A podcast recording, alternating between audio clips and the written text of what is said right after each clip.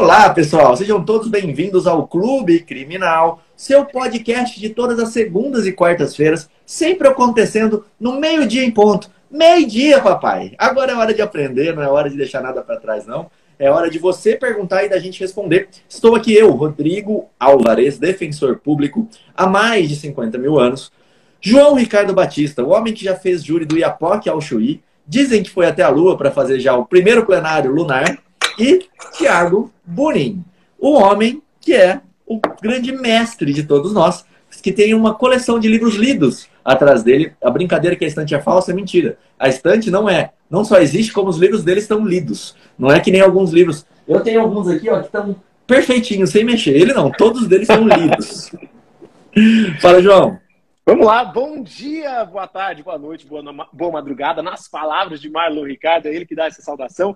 Quero te dar as boas-vindas a você que está assistindo esse episódio. Como o Rodrigo bem disse, temos temos aí mais de 150 episódios para você ouvir, assistir ao vivo, a depender de quais as suas preferências. Fico muito feliz por estar aqui em mais um episódio. Como eu já disse, nessa temporada, a pedidos, vocês tanto gostaram, nós decidimos fazer metade de todos os episódios da temporada 2022 como perguntas e respostas. Então você manda a bomba, a batata quente no nosso colo, a gente desembola e no final, no final das contas todo mundo cresce. Bom dia a todos vocês que estão aqui ao vivo. Thiago Bunin.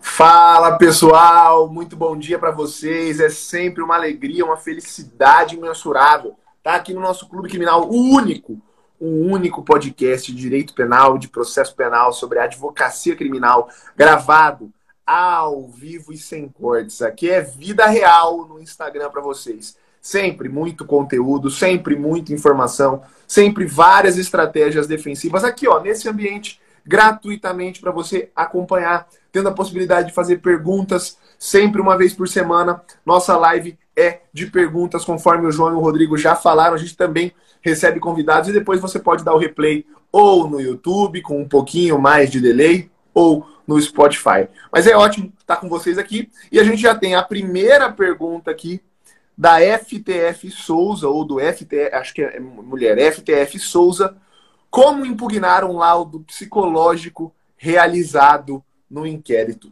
Eu tenho certeza que o João tem algo muito interessante para falar sobre isso, inclusive com uma observação sobre uma inovação trazida pelo pacote anticrime, né, João? Vai lá. Já estou abrindo aqui, inclusive você que assiste Clube Criminal, você que ouve Clube Criminal, eu te sugiro você ouvir com um CPP na mão, tá? Você vai precisar, no mínimo, de um CPP. E eu já quero te te, te convidar a abrir no artigo 3B16. Ali fala sobre as competências. O Tiago Buni, professor, me explicou isso, me ensinou que agora, a partir da Lei 13.964, nós temos, claro, está suspenso ainda, mas em breve vai cair essa suspensão, nós temos a possibilidade de você, advogado, colocar um assistente técnico ainda na fase investigativa. Isso mesmo, antigamente a gente não podia, não existia a previsibilidade legal para isso, e a partir da, do advento da, da lei anticrime, nós temos a possibilidade agora, né, inclusive você pode, mesmo suspenso, requerer, uh, uh, discutir, argumentar com o magistrado da necessidade eventual de você arrolar um assistente técnico para perícias em, fase investigativa. Isso aí, em tese, seria uma competência do juiz das garantias. É, e aí eu sugiro você, advogado, a sempre munir o seu processo com o máximo de elementos que você tiver para discutir sobre essa possível inimputabilidade, né? esse, esse laudo psicológico. Por quê? Sobretudo quando a gente fala de júri, Quanto mais elementos você tiver para mostrar para o magistrado que é necessário uma segunda perícia, que é necessário investigar a capacidade e a integridade mental do seu cliente, que isso também serve como uma forma de diminuição de pena, seja pelo Código Penal, seja pela, pela Lei de Drogas, Lei 11.340, nos seus artigos 45 e 46. Ou seja, inúmeras são as possibilidades de benefícios a partir da investigação da capacidade do seu cliente, que influem diretamente na sua culpabilidade, que você não pode deixar passar nada. Esperar a acusação produzir prova a seu favor não é uma boa opção. Então você vai investigar com a família, investigar o histórico desse cliente. Será que ele já passou por tratamento no, no, CAPS, por exemplo, da sua cidade? Será que ele toma medicamento contínuo? Será que ele tem intercorrências sociais ou infracionais na época que ele era menor? Será que ele já tomou remédio controlado? Por que, que ele já tomou remédio controlado? Tem algum desvio? Ou seja, inúmeras situações você pode investigar com a família e a partir das informações que eles te derem, você vai correr atrás de elementos objetivos, provas, documentos, coisas que você possa trazer para o processo, seja para provar que o seu cliente ostenta uma condição pessoal diferente do laudo que, que, que, sobreveio ao processo, ou até mesmo para consubstanciar requerimentos. Olha, eu quero pedir para que o magistrado faça uma nova perícia, considerando que ele ostenta uma condição pessoal muito diferente daquela apontada pelo laudo. Então são só aqui, ó, primeiras filigramas sobre possibilidade de impugnação a laudos realizados em inquérito policial. Show de bola, grande aula. Inclusive, pessoal, a gente muito fala sobre provas do inquérito que não são utilizáveis depois, lá na instrução processual. Só que preste atenção que tem alguns tipos de prova que podem ser sim utilizadas. Por exemplo, a elaboração de laudos. Por isso que é tão importante você atuar durante um inquérito policial. Você atuar ali em toda aquela parte do inquérito policial, principalmente quando tem provas que não vão ser mais repetidas lá na frente. Exame, é, por exemplo, que nem perguntaram aqui, né? Um exame psicológico, uma reprodução de fatos, são coisas que se passar, isso vai integrar o processo. Se você, não, como advogado, não estava esperto nessa fase, vai ter problema. Claro, lá na frente no inquérito, você não atuou, é, desculpa, no processo, você não atuou no inquérito, você pode fazer alguma coisa? Claro que você pode. Você pode pedir um novo laudo, você pode, com uma investigação defensiva, criar o seu próprio, é, a sua própria manifestação, juntar os processos. Cabe aí, Ministério Público, o juiz, impugnar esse documento que você está juntando ao processo. Quem vai valorar a prova, no final das contas, é o juiz. Então, vai lá, Thiago. Não sei se você quer falar mais alguma coisa, se a gente passa para a próxima. É justamente isso. São provas irrepetíveis, né? A perícia, infelizmente, ela não entra naquela ressalva do artigo 155 do CPP, né? Que o juiz não poderia considerar elementos informativos isoladamente para condenação, em que pese a gente saiba, né, saiba né, que no Brasil o inquérito policial é constantemente utilizado como fundamento para condenar. Mas é bastante interessante é, essa disposição do inciso 16, lá do artigo 3b da lei anticrime. E aí, travou um pouquinho? Só para dar uma contextualizada para o pessoal, foi debatido isso. O artigo 159 do CPP, é, que prevê sobre o assistente técnico, ele foi trazido por uma das reformas do Código de Processo Penal em 2008, né? E foi debatido naquela época se deveria ou não dar a possibilidade do assistente atuar desde a fase de investigação e do assistente técnico também atuar é, na, na, acompanhando a perícia. Para mim, é, a principal inovação do pacote anticrime não é somente o assistente poder participar na fase de investigação, mas é o assistente poder participar acompanhando em loco a colheita da prova pericial. Isso é muito interessante, né? Poder o assistente técnico acompanhar a perícia em loco. No CPC, isso já existe lá no artigo 473, tá? Então, ainda que a gente não tenha esse terceiro B em vigência, porque ele está suspenso pela decisão do Supremo, você pode pedir uma aplicação analógica ao CPC eu já consegui isso num processo aqui do escritório, tá? A perícia estava indeferida, eu entrei com um HC sustentando que eu queria a perícia complementar e que eu queria que o assistente acompanhasse a perícia. E a concessão de ordem no HC foi justamente para isso, para deferir a perícia e para que o assistente acompanhasse por analogia ao CPC. Só para fazer uma indicação para o pessoal, esse livro é bastante interessante, tá? São dois volumes, ó. Código de Processo Penal, tá? É uma, uma coleção da RT de comemoração de 80 anos do CPP, tá? Tem vários artigos interessantes. E tem um artigo do professor Alexis Couto de Brito. O Alex Couto de Brito tem um livro bastante famoso de execução penal, que ele vai tratar exatamente disso, sobre a participação. E eu brinquei com o Rodrigo, ó, os livros são lidos, tem post-it e são grifados. E ele vai concluir justamente dessa forma que eu falei dizendo que, olha, acrescenta o contraditório, já que são provas repetíveis. A gente tinha o costume de falar que na investigação né, não tem contraditório, porque as provas são, são, são meros elementos informativos, só que na perícia, como o Rodrigo muito bem disse, a prova é irrepetível. A perícia está feita e ela não vai ser reproduzida. Por isso a importância de fortalecer o contraditório na fase de investigação. Aí vai abrir muita discussão ainda, né, sobre né, é, como que vai ser exercido esse contraditório na fase de investigação, se a parte tem que ser intimada ou não, e etc. Águas ainda vão rolar sobre esse terceiro bem, esses 16. Show, Rodrigo, pode falar, João. Um, um ponto que o Thiago fez um gancho aí, eu queria trazer uma, uma dicasinha prática aqui pro pessoal. Ele falou sobre acompanhar provas, né? acompanhar a produção de provas, acompanhar perícias. Quem me acompanha nas redes sociais viu que recentemente eu participei em loco, de forma presencial, de dois atos de colheita de provas, de colheita de elementos. Um era uma busca e apreensão e outro foi um laudo perinecroscópico, que é o laudo do exame do local do crime, num, num, processo de júri que investiga um suposto feminicídio aqui em Campo Grande, no Mato Grosso do Sul. Ambos os casos, as delegacias agiram uma, de uma maneira assim, ó, irretocável. E nesse momento, como que eu fiz para participar? Eu fiz um requerimento. Eu cheguei com o delegado, ele já me conhece, que eu sou um advogado que eu não vou criar tumulto dentro da perícia, não vou criar obstáculos, eu vou ajudar a fiscalizar a legalidade. Às vezes eu trago até elementos interessantes. Olha, doutor, você viu aquele ponto ali? É, e aí eu, eu, eu, nas duas situações, conversei com o delegado, foi me autorizado participar, inclusive filmando tudo. Sabe, foi, foi, foram dois momentos que eu rendo louros e aplausos aqui para a DPCA e DEAN Campo Grande, duas delegacias onde os agentes, e uma delas, né, na DEAN, a própria delegada de Polícia Civil, a autoridade policial, foi comigo e participou né, do, do ato. Ou seja, se o advogado consegue participar até mesmo de uma perícia de local que, em tese, seria de uma competência exclusiva da perícia, é, quanto mais impugnar laudos, né? Então, isso acho que tem que ser feito através de pedidos no inquérito, pedidos para o juiz, tudo com, com política da boa vizinhança. Eu acho que você consegue abrir inúmeras portas. Tá? Às vezes o advogado quer saber qual que é a medida cabível, o recurso, o HC, e às vezes uma conversa você consegue ali abrir margem para discussão ou até mesmo para rediscussão dessas provas irrepetíveis. Show de bola. Peguei uma aqui que eu acho que é, Tiago e João matam rapidinho. A pergunta interessante é a seguinte: em audiência de instrução e julgamento, avisado da utilização do direito ao silêncio, o juiz pode perguntar e permitir perguntas do Ministério Público? E aí, Tiago, pode ou não pode? Olha, eu estou até abrindo aqui para vocês, tá? Eu tenho um artigo no Conjur sobre esse tema, tá? Falando tudo sobre direito ao silêncio. O nome do artigo é Não existe abuso ao direito à não autoincriminação, tá?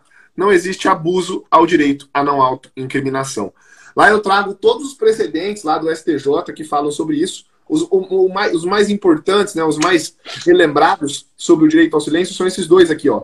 HC 628224, que foi uma decisão importante do ministro Félix Fischer, no meio da pandemia, quando tinham vários casos daquele, né, vazando na imprensa, sobre é, juízes cometendo abusos na audiência porque os advogados é, manifestavam que o seu cliente queria ficar em silêncio, e esse recurso especial do ministro Schietti, que também é uma decisão muito boa, 1.825.622, bate um print aí, tá? Que eu já vou voltar a falar sobre o tema rapidamente. Bom, hoje na lei de abuso de autoridade, tem até a previsão lá, não sei se o João consegue pegar aí pra gente, tem até a previsão na lei de abuso de autoridade, que configura crime de abuso de autoridade continuar o interrogatório de quem né, se manifesta que quer ficar em silêncio. Né? Isso configura crime. Está lá no artigo 15, né? acho que está no parágrafo único. Inciso... É 15, parágrafo único, inciso 2. Isso, inciso 2. Tá? Configura até abuso de autoridade. Mas deixa eu te falar, na hora tá, que isso acontecer. É o inciso 1, um, pergunta... é inciso 1. Um. Inciso 1. Se for uma, ah, sim, se for uma per... se for uma pergunta que não prejudica tanto o teu cliente, isso já aconteceu comigo, tá? O cliente estava orientado. Eu avisei o juiz que o cliente ficaria em silêncio. O juiz começou com aquelas perguntas de qualificação, tá?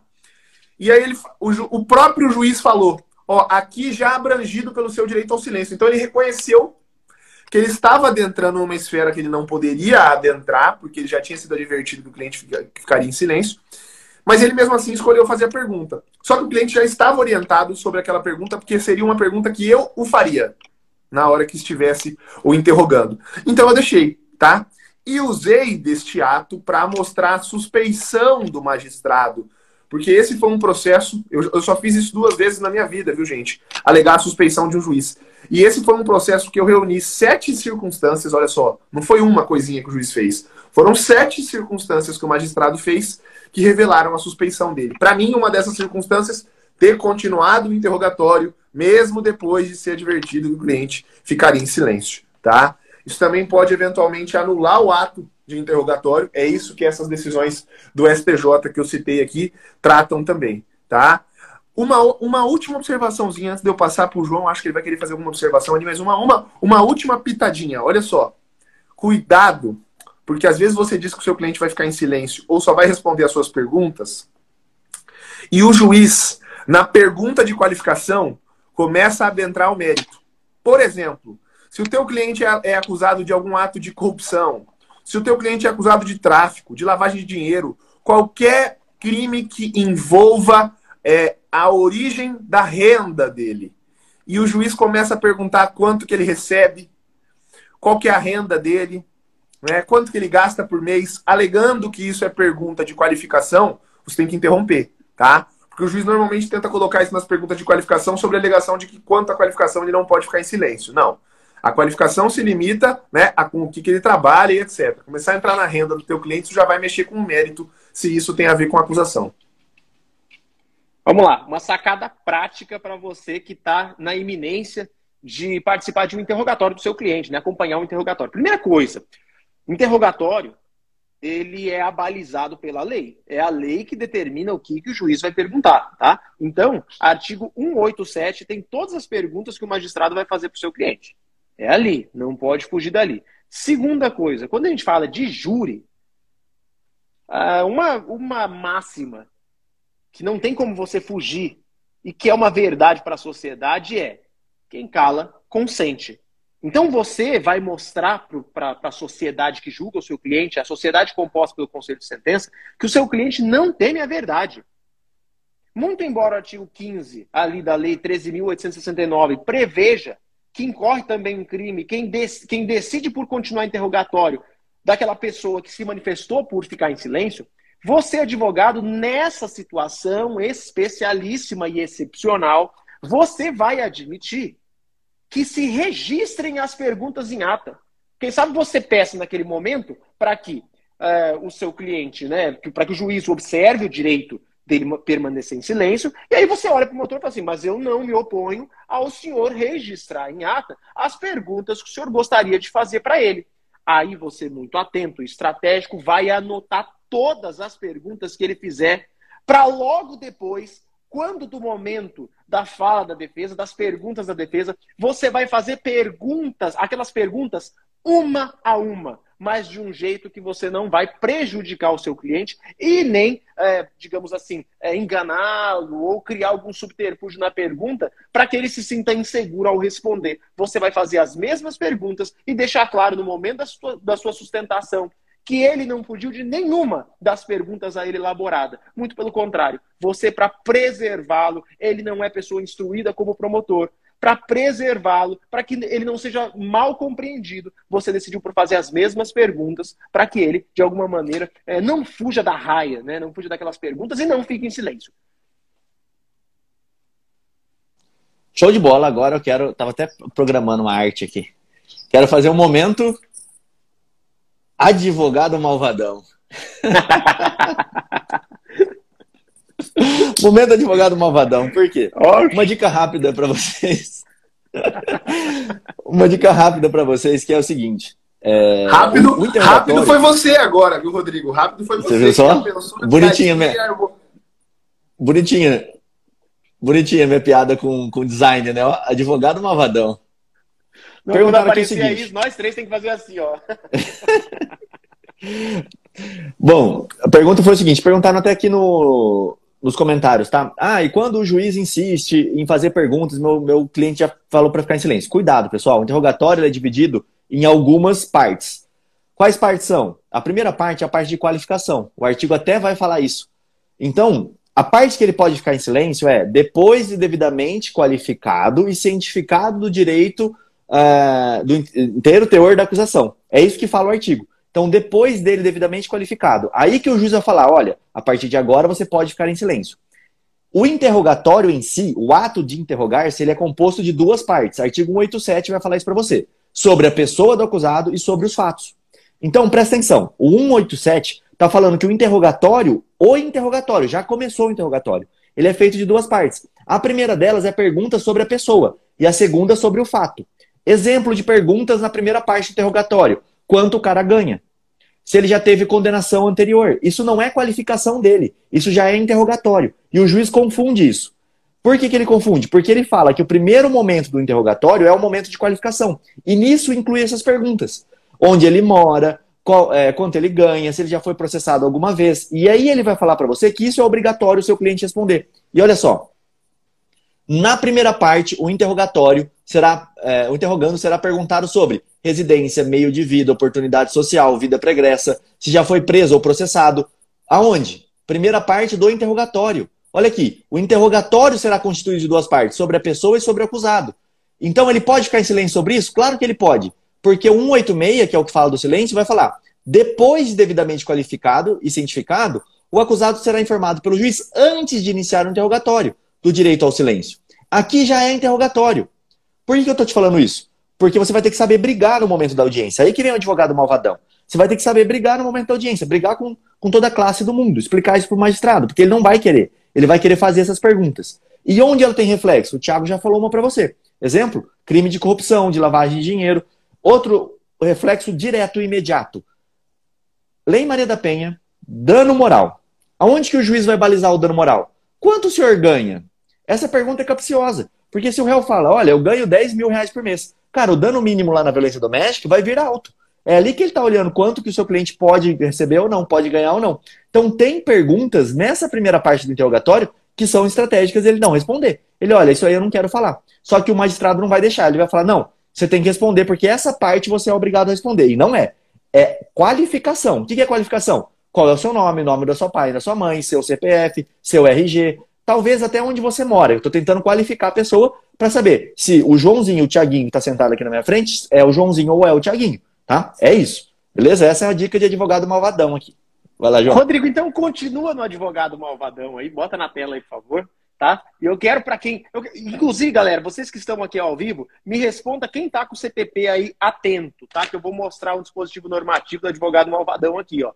Artigo 189 do CPP prevê que, se o interrogando negar a acusação no todo o empate, poderá prestar esclarecimentos e, a parte mais importante, indicar provas. Advogado, interrogatório é o último ato da instrução. Sabe quando você entra no processo, quando você assume aquele processo da defensoria pública ou de uma outra defesa, ou que você não conseguiu comprovar alguma coisa no processo, ou que você teve alguma perícia negada, é nesse momento que você vai se utilizar do artigo 189, porque na maioria das vezes o seu cliente ele nega a acusação ou nega em parte. E se isso acontecer, a própria lei no seu dispositivo, artigo 189, dispõe que você, advogado, pode, você não, né? O, o, o cliente pode pedir esclarecimentos e indicar provas. Então ele pode, naquele momento, prestar o que ele quiser de informação e também, você, advogado, em seu nome, pedir provas, produção de provas. Muito importante isso aí, tem muita gente que esquece ou não sabe.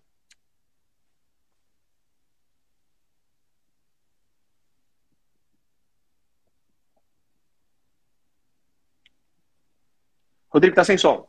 É. Tô falando, tô olhando as perguntas aqui, mas tem umas perguntas que são muito genéricas. Tipo, é, não tem prova contra o meu cliente, só o depoimento policial. O que, que eu alego? Tipo, você alega que não tem prova contra o seu cliente, só tem o depoimento policial. É, Ô, Rodrigo, teve uma, pode falar. Inclusive, é, esse ponto é interessante, cara. Eu uso demais isso no júri e eu vou abrir só com o pessoal aqui do. Só com o pessoal do Clube Criminal, tá? É, uma das, das introduções que eu mais uso no Tribunal do Júri diz exatamente sobre insuficiência de provas. E eu falo, né? Eu, eu criei essa minha discussão. Eu falo que no júri tem três regras. Três regras para que o júri seja correto, para que não haja nulidade. Primeira regra, artigo 155. O juiz formará sua convicção a partir da livre apreciação da prova. Eu mostro que o jurado é juiz e que para ele julgar hoje, ele tem que considerar a prova do processo. Segunda regra do júri, a prova incumbirá quem a fizer. Então eu falo, o Ministério Público tem que provar. E aí eu, eu jogo a terceira regra do júri, que é artigo 3867. O 3867 diz: o juiz absolverá o réu. É um mandamento no caput. Tem que mandar, mandando o juiz absolver. E o, o, o, inciso 7 fala o seguinte: quando, não, quando a prova não for suficiente à condenação. Então, no judiciário brasileiro, existe a possibilidade de alguém ser condenado com provas. A pessoa não é só absolvida quando não houver provas a possibilidade de haver prova, existir prova, mas a prova não é suficiente para a condenação, ou seja, não é uma prova para além de qualquer dúvida. Então eu mostro para o jurado que esse princípio do indulto réu não é um princípio de é, desencarcerador de impunidade, muito pelo contrário, é o próprio mandamento dizendo que alguém só pode ser condenado no Brasil se houver prova inequívoca. E aí eu pergunto para o jurado, vocês têm certeza que isso aconteceu? Porque é o Ministério Público que deveria trazer essa certeza para o processo e não trouxe.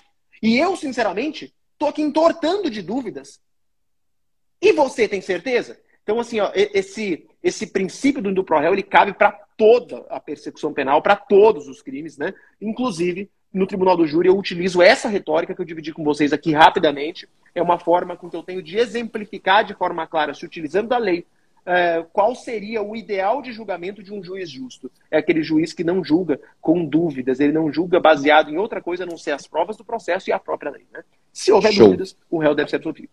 Show de bola, pessoal. Tá gostando aqui dessa aula? Tá ouvindo pelo Spotify? Siga os Instagrams, arroba João Ricardo Batista, arroba Thiago Bunin e arroba Criminal na Prática. Se você tá aqui no Instagram, é só clicar nessa setinha, ó. Por quê, Rodrigo? Porque toda segunda e quarta a gente faz esse episódio. Você já vai ser notificado assim que a gente começar, beleza? Mas o João estava falando de algo muito importante que é: dá para você absolver uma pessoa culpada? Legalmente falando isso? Dá. Olha o exemplo que está aqui embaixo. Ó. A filha não quer mais ver o pai, pai processado. Ela pode mudar a versão dos fatos na audiência? Como proceder para defender o pai? Observação: realmente ele bateu nela. Então vamos lá, vamos começar aqui para poder explicar esse fato, tá? Que é o que eu estou querendo falar para vocês. O direito processual penal. Rodrigo, também, mas vamos até, falar... antes de você, antes de você tá. fazer essa explicação, pessoal, é, prestem atenção, porque eu não tinha conhecimento, tá? Disso que o Rodrigo vai explicar para vocês. E o Rodrigo, ele é defensor público que atua na área criminal e atualmente ele atua numa área especializada em crimes de violência doméstica e familiar contra a mulher, tá? Então ele tem muito conhecimento sobre esse tema, ele tem até um curso sobre esse tema, tá? Isso que ele vai falar é muito importante. Eu nem sabia que existia esse tal de Fonavid aí, anunciado no Fonavid. Quem me ensinou isso foi o Rodrigo. Vai, Rodrigo, desculpa te interromper, mas é que eu precisava mostrar para o pessoal o valor disso que você está passando aqui para eles. Show de bola. Bom, primeiro ponto que você tem que saber aqui, tá? A vítima mudar o depoimento dela pode dar problema para ela. Pode dar uma denunciação caluniosa. Então vamos supor que essa filha quer ajudar o pai. E ela chega lá na, na frente do juiz e fala o seguinte: olha, na verdade, ele não me bateu, não. Qual vai ser a pergunta do juiz para ela? Ah, ele não te bateu? Não. Então por que, você falou no inquérito que ele te bateu? E aí, não é um crime de falso testemunho? Vai ter discussão, é ou não é, mas pode ser uma denunciação caluniosa. Então, ela pode vir a responder um processo que vai ser pior do que aquele atribuído ao pai dela. Putz, então estamos numa rascada. A menina não quer mais, foi um ato isolado que aconteceu, e aí o cara é culpado mesmo, realmente ele bateu nela. Tem como mudar isso? Tem. O que o João estava falando e o que eu estava explicando no início é: processo penal, galera, ele é um jogo com regras. Se você não respeitar as regras do processo penal, é, o processo não pode andar. Qual que é uma das regras do processo? Quem tem que provar que a acusação está errada é o Ministério Público. Quer dizer, que a acusação está certa é o Ministério Público, não é as partes. A vítima tem a possibilidade, na Lei Maria da Penha, no mínimo quatro possibilidades de ficar em silêncio. Ela pode ficar em silêncio. Quais são essas possibilidades? A primeira dela, Lá o artigo 206, se eu não tenho, se eu não estou errado, é o 206 mesmo? Deixa eu só conferir aqui se é o 206. Ou é o 206, isso. O 206 vai falar da obrigação da testemunha depor. E vai falar que aquelas pessoas que são, por exemplo, descendente do, do acusado, não precisam depor. No caso, a filha. A filha não precisa depor pelo 206. Qual que é o único momento que ela vai ter que falar, mesmo sendo filha? Se ela for a única pessoa que pode comprovar aquele fato. Então, nós já temos o primeiro ponto. Se você falar, na defesa do réu ou da vítima aí no caso. Olha, ela não quer falar, excelência, ela quer ficar em silêncio. E o promotor insistir, você vai falar, doutor, pelo artigo 206, ela pode ficar em silêncio. Não é dever dela falar no processo, ela pode ficar em silêncio. Se ele falar, não, mas ela é a única pessoa que pode comprovar as circunstâncias, então ela é obrigada a falar. Atitude número um, você vai pedir para constar isso em ata. Olha, o promotor está dizendo que essa pessoa é a única pessoa que pode dar o depoimento. Por isso a gente vai superar o artigo 216 o juiz vai constar isso em ata. Ou vai falar para você, olha, a manifestação do promotor já está feita, já está gravada. Você grava também, porque às vezes essa parte da audiência não vai lá. Então, só para você ter a segurança. Maravilha. Para além disso, você vai fazer o quê? Você vai falar o seguinte: olha, excelência, o enunciado 50 do Fonavid permite que a vítima fique em silêncio. Além do enunciado 50 do Fonavid, nós já temos farta jurisprudência que fala que a vítima de violência doméstica ela não precisa falar em audiência por conta de revitimização, por N fatores, tá? Ela não precisa falar em audiência. Então, em vez dela dar um depoimento que vai mudar o que o estava lá no início da, da denúncia e poder ser acusada por um crime, ela não vai dar a versão dela. Se o magistrado superar isso, ou a magistrada falar, não, eu não sigo esse entendimento, ela vai falar, não tem uma lei que possa proibir isso. O promotor já falou que ela é indispensável. Você vai para o terceiro, e aí, último, eu não falei quatro, mas são três, último argumento que você pode utilizar aqui. Qual que é esse último argumento? Esse que o Thiago falou, o direito à não autoincriminação a própria pessoa, ou então o advogado que está acompanhando ela, ou então o advogado de defesa, vai falar: olha, excelência, essa pessoa, se for depor, ela é filha do réu, ela vai mudar a versão dela que está lá na polícia. E na hora que ela mudar a versão, ela vai cometer um crime. Então, ela pode ficar em, em silêncio para não se autoincriminar. Tá? Então, esse é o último ponto, é o direito à não autoincriminação dela. Ó, não pode falar. Rodrigo, mas está falando que eu, como advogado de defesa do réu, vou poder interferir no que a vítima vai falar? Pode, por causa da lei Marie Ferrer, tá? Ela permitiu que todos ali preservem a integridade física e psicológica da vítima, não só a acusação, qualquer pessoa que está ali dentro. Então você pode falar, olha, eu estou preservando a integridade da vítima, ela não quer falar. Por que, ela está sendo obrigada a falar nesse momento? Então você vai inverter o jogo aqui, tá? Artigo 400A do Código de Processo Penal vai falar isso. Tá, Rodrigo, mas o pai realmente bateu, tem laudo no processo, ele vai ser condenado ao final. Veja bem, ele não precisa dar a versão dele e mentir, falar eu não bati. Ele também pode ficar em silêncio. Então, judicialmente falando, o que, que se constitui de prova? Nada, apenas um laudo. E esse laudo, o que, que a defesa pode questionar? Peraí, qual foi o dolo? Não tem prova do dolo. Ninguém falou nesse processo. Não tem uma testemunha ocular. A própria vítima ficou em silêncio. Então não tem como determinar qual foi o dolo. Ou seja, se foi uma lesão dolosa ou culposa. Não consigo determinar isso. Eu não consigo determinar se essa lesão que está no laudo foi realmente feita ou não naquele dia. Por quê? Provas do inquérito têm que ser repetidas em juízo. Aqui a gente está falando de depoimento. O laudo não precisa ser repetido, mas o depoimento sim. Então, só a fala dela lá no, no, no inquérito vale? Não vale. Por quê? Porque ela poderia ter sido repetida em juízo e não foi. Aqui entra até o que o Tiago fala, que é a teoria da perda de uma chance. Né? Ó, o Ministério Público tem a chance de fazer essa prova e não fez. Como ele tem a chance de fazer essa prova e não fez, o réu perde uma chance ali de poder impugnar essa prova, que foi constituída dentro do processo. Então eu não posso utilizar só daquele depoimento do inquérito. Qual que é uma exceção que eu poderia utilizar? A vítima faleceu. Eu só tenho a versão dela do inquérito. Aí eu posso até considerar que não tem mais como eu reproduzir essa prova em juízo. Por isso eu utilizo lá. Agora, por conta da vítima não querer falar mais, por conta do Ministério Público não achar essa vítima, aí eu não posso reproduzir de novo aquela prova. Não posso utilizar a prova do inquérito. Esse é o raciocínio, tá? E aqui você vai acabar absolvendo uma pessoa que realmente cometeu aquele crime. Se é justo, se é injusto, não é isso que a gente está aqui para falar. A gente está aqui para pensar em como você, na defesa de uma pessoa ou na defesa da própria vítima ali, filha, vai resolver a situação dela do jeito que ela quer que seja resolvida, tá? Então essa é a saída aqui processual que dá para arrumar. Se for crime de ameaça, é mais fácil ainda, porque aí é, não tem ela falando que, te, que realmente se sentiu intimidada, aí via de fato, coisa que não tem prova por laudo, é mais fácil ainda, tá? Mas basicamente essa é a saída por aqui. Fala, João. Rodrigo, no tribunal do júri, às vezes a gente precisa discutir esse tipo de coisa. Vai absolver um condenado, uma, uma pessoa culpada. Uma coisa que eu sempre trago para mim, antes de falar para outras pessoas, e eu acho que você, como criminalista, pode pensar sobre isso que eu vou falar agora.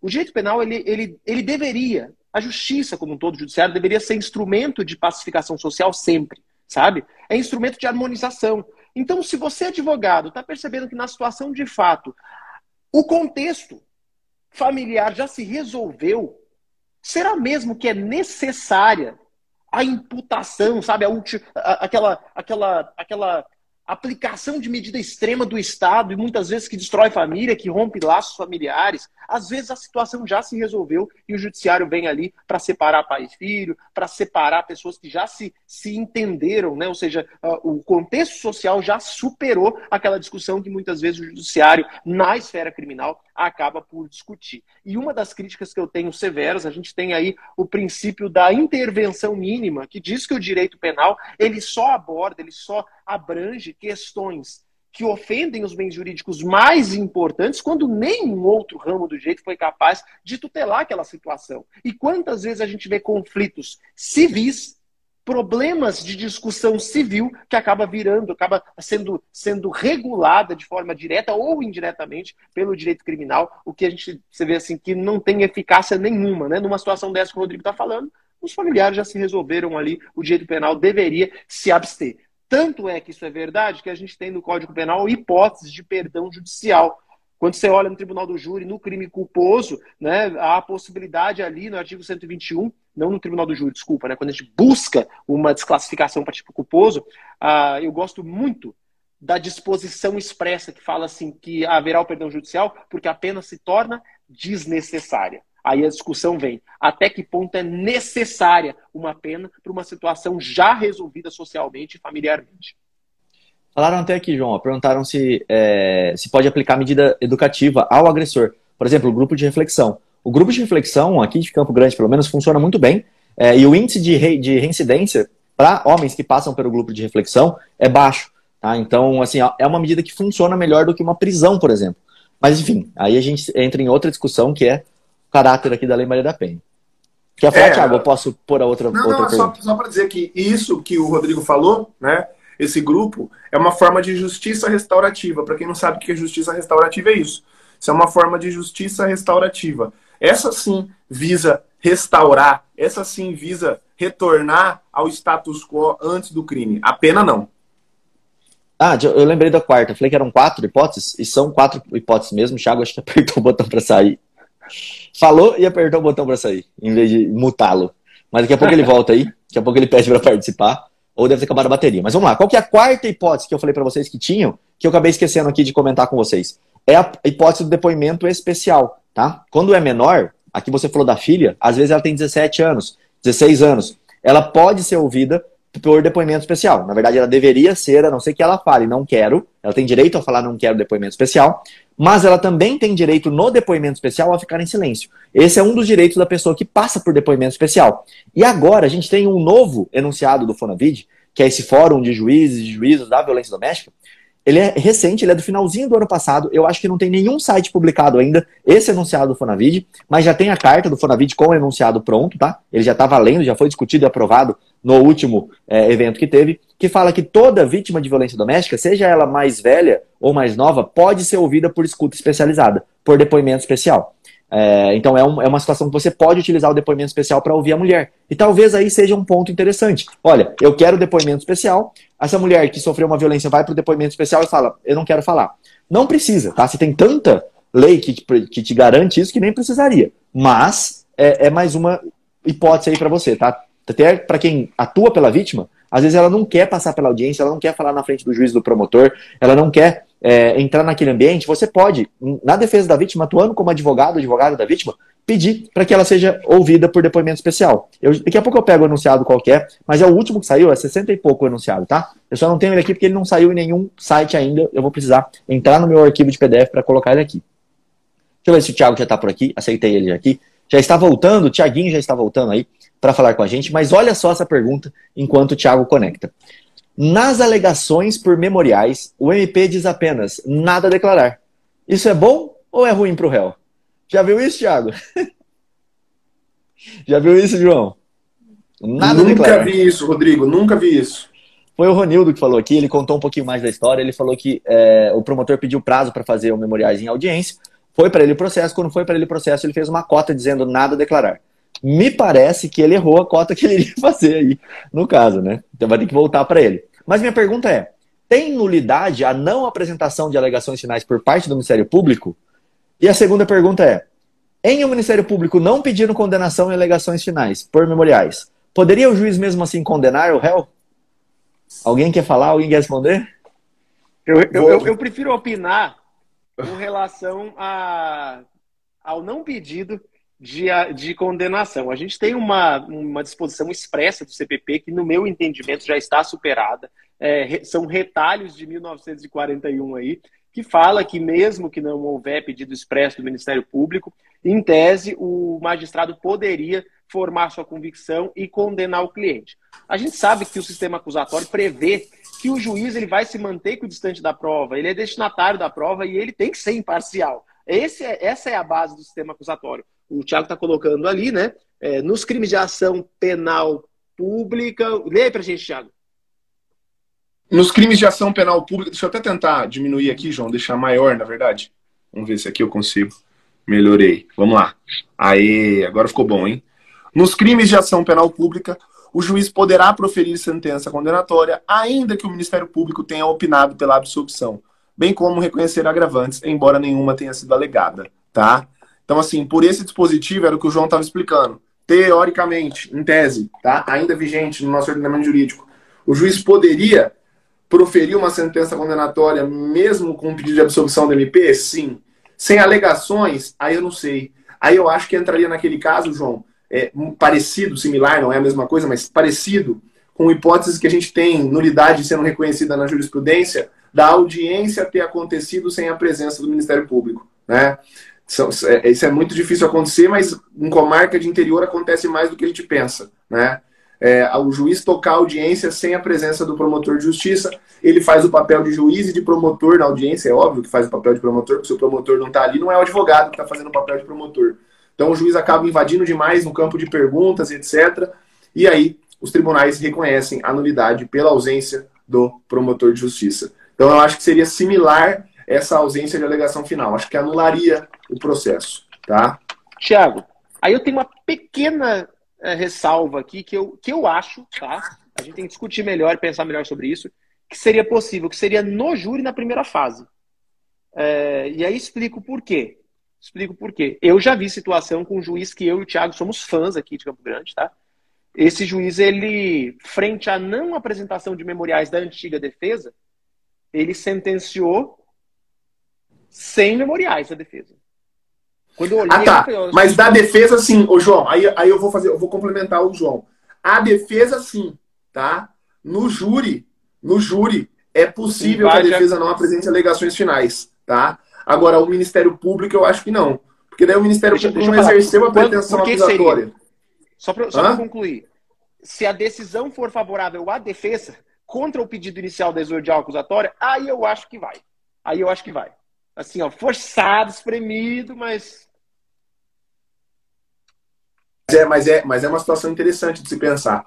Eu acho que a defesa, sim. Agora, o Ministério Público, não. E lembrando, né? É, na ação penal, procedimento comum e outros ritos, com exceção ao júri, não é possível sentenciar sem alegações finais. A alegação final é uma pressa obrigatória, tá? Inclusive não há preclusão e etc. Até para dar um, um exemplo, assumimos um processo aqui no escritório na quarta-feira que estava com prazo aberto de alegações finais para sexta. Obviamente foi inviável a gente concluir as alegações para sexta e vai ser protocolada hoje. Estamos finalizando as alegações finais, ela vai ser protocolada hoje. Porque não tem sentença sem alegações finais, tá? Não dá preclusão aqui. O juiz tem que te intimar, ele não pode sentenciar sem alegações finais da defesa, tá? Do Ministério Público eu também acho que não seria possível. Bom, eu já tive, já estou em alguns casos em que não fui intimado para prestar alegação final e o juiz deu a decisão. É, na maior parte desses casos, que aconteceu foi, o juiz ia absolver, ele já viu que ele ia absolver, e aí ele até escreveu, olha, não foi para a defesa fazer a manifestação dela, mas como é caso de absolvição, já vou absolver mesmo sem a consideração da defesa. Não tinha interesse nenhum para que eu fizesse o recurso, o cara já estava absolvido, então nesse caso vai passar uma nulidade aí batido. É, agora, caso em que o promotor não fez a alegação final, que é o caso do Ronildo aqui que ele falou, o que, que daria para ser feito? Uma, ele pode avisar, falar, olha, não vou apresentar minha alegação final sem antes o Ministério Público apresentar dele, foi visto que há um erro aqui, é, então volta o processo para o Ministério Público. Você vai ganhar um tempinho. Se o processo está muito perto da prescrição, lembra? Processo é um jogo. Jogo tem regras. Uma das regras é o tempo. O Estado não pode ficar bobeando no tempo. Ou seja, o promotor não pode ficar bobeando e colocando nada a declarar. Se for um crime que está próximo à prescrição, o que você pode fazer? Cara, apresenta a sua alegação final, se isso não prejudicar sua tese, é, e manda para o juiz. Vai bater lá no juiz? Qual que é a função do juiz? Ele vai ter que olhar o processo. Ai, falta de lealdade processual. Isso, Rodrigo. Claro que não. Não é sua função falar, olha, o promotor tem que falar isso ou aquilo. Ele falou nada a declarar. Tudo bem, ele não quer fazer a alegação final. Posso entender assim também.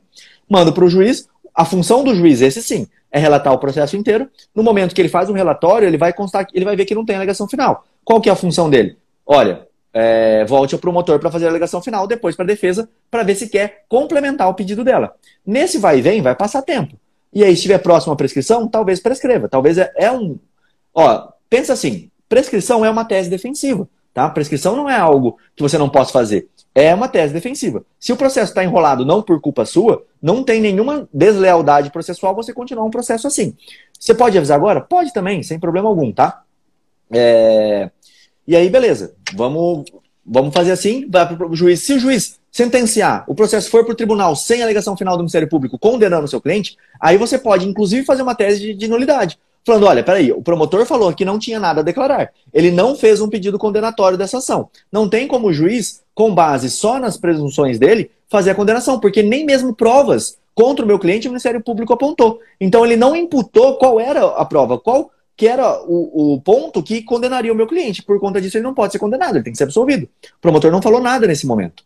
Se até você quiser fazer uma ligação bem genérica, bem absurda, bem abstrata, assim, é, só pedindo, olha, não tem prova suficiente para condenar são do meu cliente tal, só falta de provas bem bonitinho mandar para o juiz, também é uma saída. Porque esse processo não vai continuar. Ele vai ter que voltar para o promotor e no momento que o promotor falar, vai ter que voltar para você. Tá? É, então você pode fazer uma, uma alegação bem genérica. E eu uso essa estratégia.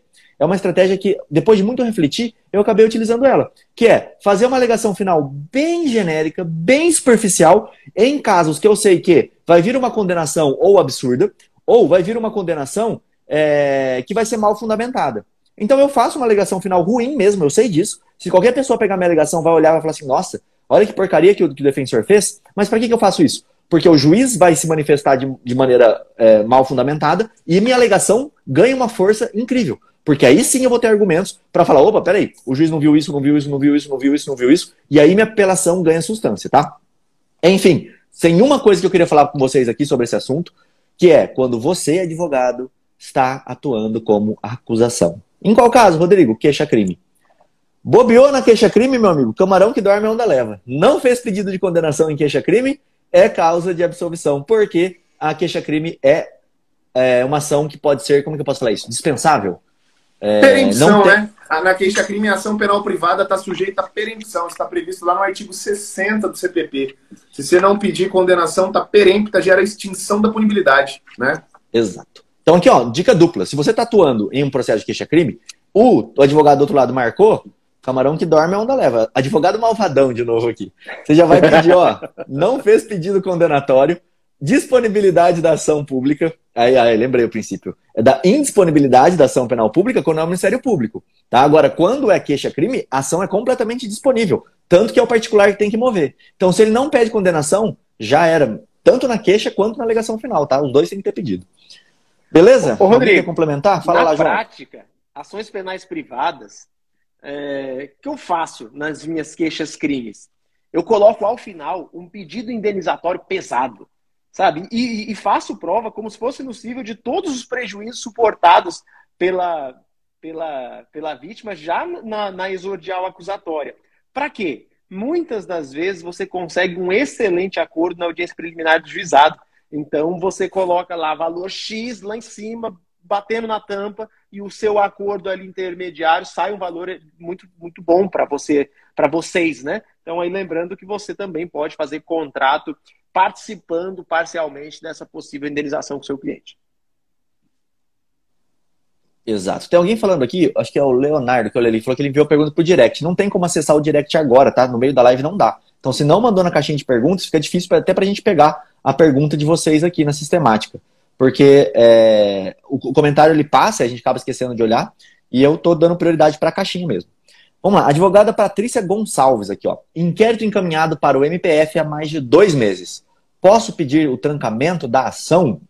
Vamos falar sobre trancamento de ação, que eu acho que é interessante até. É, foi uma pergunta recente aqui que eu quero debater com vocês, que é interessante esse pedido, mas não sem antes dizer Olha o tanto de conteúdo que tem numa live dessa, né, galera? Se você não quer perder, clica aqui em cima nessa setinha, segue os três perfis que estão aqui. Se você está ouvindo no replay do Spotify, arroba João Ricardo Batista, arroba Thiago, Thiago Buningui e arroba Criminal na prática. Vamos falar desse ponto, então, que é, posso pedir trancamento porque o promotor não dá andamento ao inquérito policial? Alguém quer falar primeiro? Deixa eu, deixa eu falar uma coisa, Rodrigo, sobre isso. Bom, é, isso é algo muito difícil de ser conseguido na prática, tá? É, eu sempre monitoro os inquéritos policiais aqui do escritório. Aconteceu comigo recentemente um caso desse, tá? Mas o cliente estava preso. Aí isso tem uma agravante, né? É, era uma investigação de lei de drogas, tá? Houve o um pedido de prorrogação, porque a lei de drogas autoriza a prorrogação do inquérito policial, mesmo estando o réu preso. O juiz autorizou, a gente ficou monitorando, e na data em que o delegado não apresentou né, é, a, a, o inquérito policial relatado, a gente já tinha um habeas corpus pronto, sabendo que isso poderia acontecer, e ingressamos com HC no TRF. O ministro não tinha o que fazer para não deferir a liminar, e aí ele alegou que a gente não tinha sustentado aquilo em primeira instância. Mas, na verdade, o juiz de primeira instância é a autoridade coatora, porque é ele que mantém preso pelo prazo que excede o prazo para o delegado concluir a investigação. Não é o delegado que mantém preso, é o juiz que mantém preso. Né? Então isso é bastante difícil de se conseguir na prática. Mas, por que eu estou falando isso? Se no teu caso o teu cliente está solto e o inquérito policial foi encaminhado para o Ministério Público, tá? Via de regra, não tem uma consequência o promotor não respeitar o prazo de oferecimento da denúncia, tá? Via de regra, não tem uma consequência. É óbvio que essa morosidade não pode extrapolar. Tem uma, ela... tem uma consequência. Fala, Rodrigo. Ação penal. Abre prazo para ação penal pública. É, tem uma consequência para a vítima, né? Para a vítima. Abre prazo para ação penal é, pública, privada subsidiária da pública, né? Aquela queixa-crime subsidiária. Mas para o réu, teoricamente, não tem consequências. Eu acho que isso só geraria uma consequência a permitir um habeas corpus por excesso de prazo, para trancamento da investigação, se isso extrapolasse um limite razoável. E, sinceramente, eu não sei se dois meses já são suficientes para extrapolar esse limite razoável. Agora, vá lá, o inquérito policial está na mesa do promotor há seis meses, há oito meses, aí eu acho que já começa a soar desarrazoável. Rodrigo, eu... com relação a essa. Desculpa, diga. Não, eu ia falar assim, eu tenho uma posição é, um pouco diferente. Eu acho que não tem como você fazer o trancamento de uma ação penal, porque o excesso de prazo, a demora do inquérito, ela vai ocasionar uma prescrição. A prescrição está aí para isso. Se o réu está preso, ele tem que ser solto. Essa é a consequência. Agora, réu solto, em tese, ele só está investigando. Então, aí não, não tem muita necessidade, né? É, não é que tem necessidade, claro que tem. É ruim ter um inquérito contra você. Só que o, a consequência de não fazer seria a prescrição. Não sei se teria uma outra consequência aqui que não essa. Pode falar, João, daí eu quero fazer uma complementação.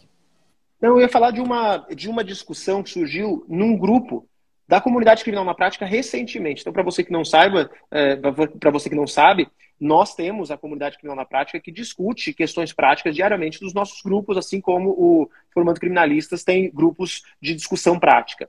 E uma discussão prática que a gente teve recentemente foi com relação à ação penal privada subsidiária da pública. Por quê? Uh, houve um crime de uma, um processamento de um suposto crime de ameaça.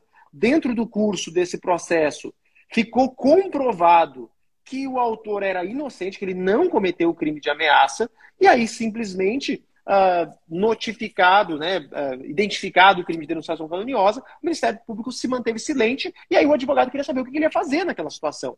E um dos grandes erros que eu vejo quando o advogado está a favor da vítima é achar que a ação penal, a ação penal privada subsidiária da pública, ela, ela surge do nada e a, e a jurisprudência é vasta de que no sentido de que há que se comprovar a inércia do Ministério Público. Então não é só o transcurso do prazo, é também é, necessária a comprovação da inércia. E aí a dica prática que a gente que eu acabei dando para o colega que deu certo foi no sentido de que faça uma notificação ao Ministério Público, juntando todos os comprovantes, né, a cópia do processo, o que, o que seja necessário para comprovação da denunciação caluniosa, no caso em específico, requerendo, né, no prazo legal, que ele processe, ah, que ele proceda com a denúncia.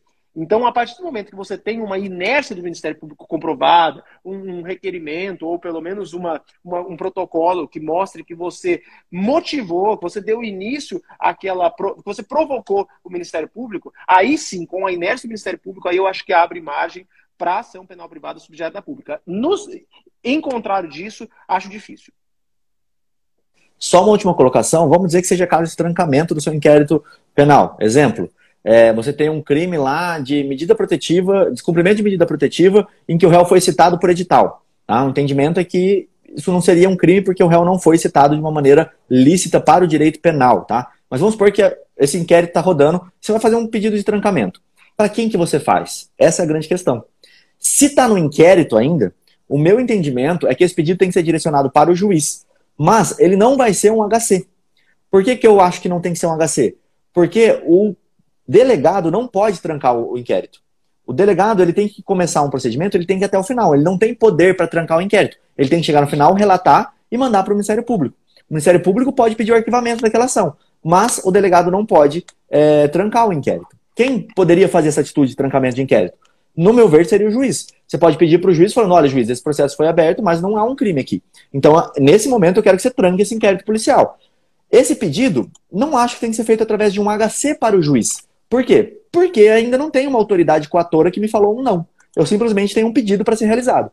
Uma vez que eu fiz esse pedido para o juiz de primeiro grau, aí sim o juiz me falando não vou trancar o inquérito, surge a necessidade de eu ir para o TJ através de um habeas corpus com uma autoridade coatora. Foi o juiz que analisou o meu pedido de trancamento e falou não vou fazer o trancamento. Tiago, você entende que é um pedido de habeas corpus já direto para o juiz ou não?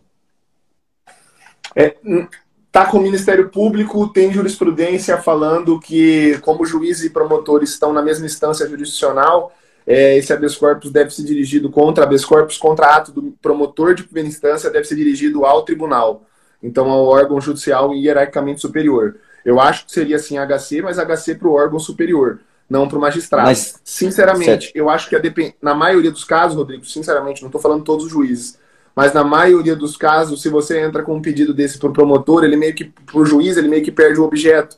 Porque o juiz vai puxar o telefone, vai ligar no gabinete do promotor e vai falar, ó, oh, o advogado está com um pedido aqui, me manda essa denúncia, pelo amor de Deus, tá?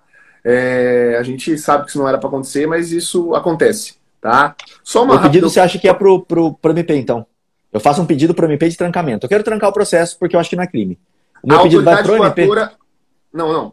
Você quer trancar mas eu preciso pedir para alguém. você acha que não crime? Isso. O processo ou a investigação? A investigação. A investigação, beleza. Se o inquérito policial ainda está com o delegado, habeas corpus para o juiz de primeira instância. Se o inquérito não, não tem alguém para falar não. Com, com o promotor. Essa é a questão. Se o inquérito policial já está relatado com o promotor, como o promotor está excedendo o prazo, nesse caso aqui que a gente estava comentando, aí o habeas corpus, ou não, ainda que ele não esteja excedendo o caso, se já está com o promotor, tá? Aí o habeas corpus é para a autoridade superior, Tribunal de Justiça, segunda instância. Tá. Tá? Mas eu tenho que fazer um pedido primeiro. Eu tenho que ter ou não. Senão, como é que eu vou fazer um habeas corpus de um processo que está em andamento? Você acha que só o fato dele estar em andamento ele já é uma violação? Eu acho, mas você poderia peticionar para o promotor para evitar que teria uma supressão de instância. Só que eu acho Entendeu? mais arriscado ainda, porque daí eu acho que você peticiona para o promotor, vão alegar que essa petição teria que ser decidida para o juiz. Só Sim. que aí, se você peticiona para o juiz, o juiz teoricamente não tem competência para aferir um ato coator do promotor. Então é uma situação muito difícil, cara. É chato, né? Mas tá, é fala o que você queria falar aí. Não, eu só ia mostrar pro pessoal, como a gente estava discutindo excesso de prazo, etc.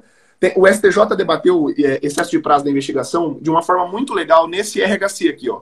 106041, tá?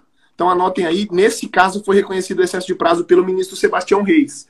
Mas é bem interessante o voto vista do ministro é, Rogério Schietti nesse mesmo RHC, porque o Rogério Schietti tentou criar critérios para o excesso de prazo das investigações. Ele entendeu que nesse caso não tinha excesso de prazo e tentou construir critérios que eu acho que podem vir a ser adotados pela jurisprudência da STJ futuramente. Só uma observação: excesso de prazo da investigação ou excesso de prazo do processo com o réu solto tem consequências e você pode debater isso nas suas alegações finais, tá? Tem algumas doutrinas, eu acho que eu lembro de uma aqui, o Guilherme Madeira, tá? Fala né, que há a possibilidade de ser reconhecido uma atenuante genérica de pena pelo excesso de prazo. Então você pode pedir isso nas alegações finais. Obviamente, né, seria importante que você tenha suscitado isso em algum momento do processo, reclamado pelo excesso de prazo, mesmo o seu, o seu cliente estando solto. E como o Rodrigo mesmo disse, né, ninguém gosta e não é bom, mesmo estando solto, ser réu, figurar como réu, figurar como investigado por um longo tempo. Então, eventualmente, isso pode ser trabalhado como uma atenuante genérica, tá? as atenuantes genéricas que estão ali, salvo melhor juízo, no artigo 66 do Código Penal, talvez. Vamos ver aqui rapidinho. Né? 66. Isso aí. A pena pode ser ainda atenuada em razão de circunstância relevante, anterior ou posterior ao crime, embora não prevista expressamente em lei. Beleza? Uma atenuante genérica aí do artigo 66 do Código Penal. Que dica boa, né, Rodrigo? Advogado malvadão essa aí, né? Bem legal. Acho que é a dica cereja do bolo para a gente finalizar a nossa live. Galera, Exatamente. Presta atenção à quantidade de conteúdo, de dica prática, de informação que você tem aqui, ó, com um episódio do Clube Criminal. Tem mais 157 episódios disponíveis para você no podcast, no Spotify. Outra coisa que eu quero te pedir, olha aqui em cima da cabeça do Rodrigo, tem uma setinha, ali tem o perfil do Rodrigo, tem o meu perfil, tem o perfil do Thiago. Então vai lá e confere se você está seguindo os três. Por quê? Tem horas que a gente abre o podcast, a gravação ao vivo no meu perfil, tem horas que abre no perfil do Thiago, tem horas que abre no perfil do Rodrigo. Então você vai ser notificado assim que a gente abrir toda segunda-feira e quarta-feira nessa temporada 2022. Show de bola, pessoal. Valeu. Quarta-feira que vem tem mais um episódio com um convidado, tá? Do nosso Clube Criminal. Amanhã, terça-feira, 8h45 em ponto, tem aula do Criminal na Prática, então não perca nada que a gente faz por aqui, porque é muito conteúdo para você, tá? Conteúdo prático, nada de ficar com live motivacional somente. A gente faz nossas brincadeiras aqui, mas tem muita dica para você, beleza? Um grande abraço, valeu Thiago, valeu João, até a próxima. Até mais. Tchau, tchau.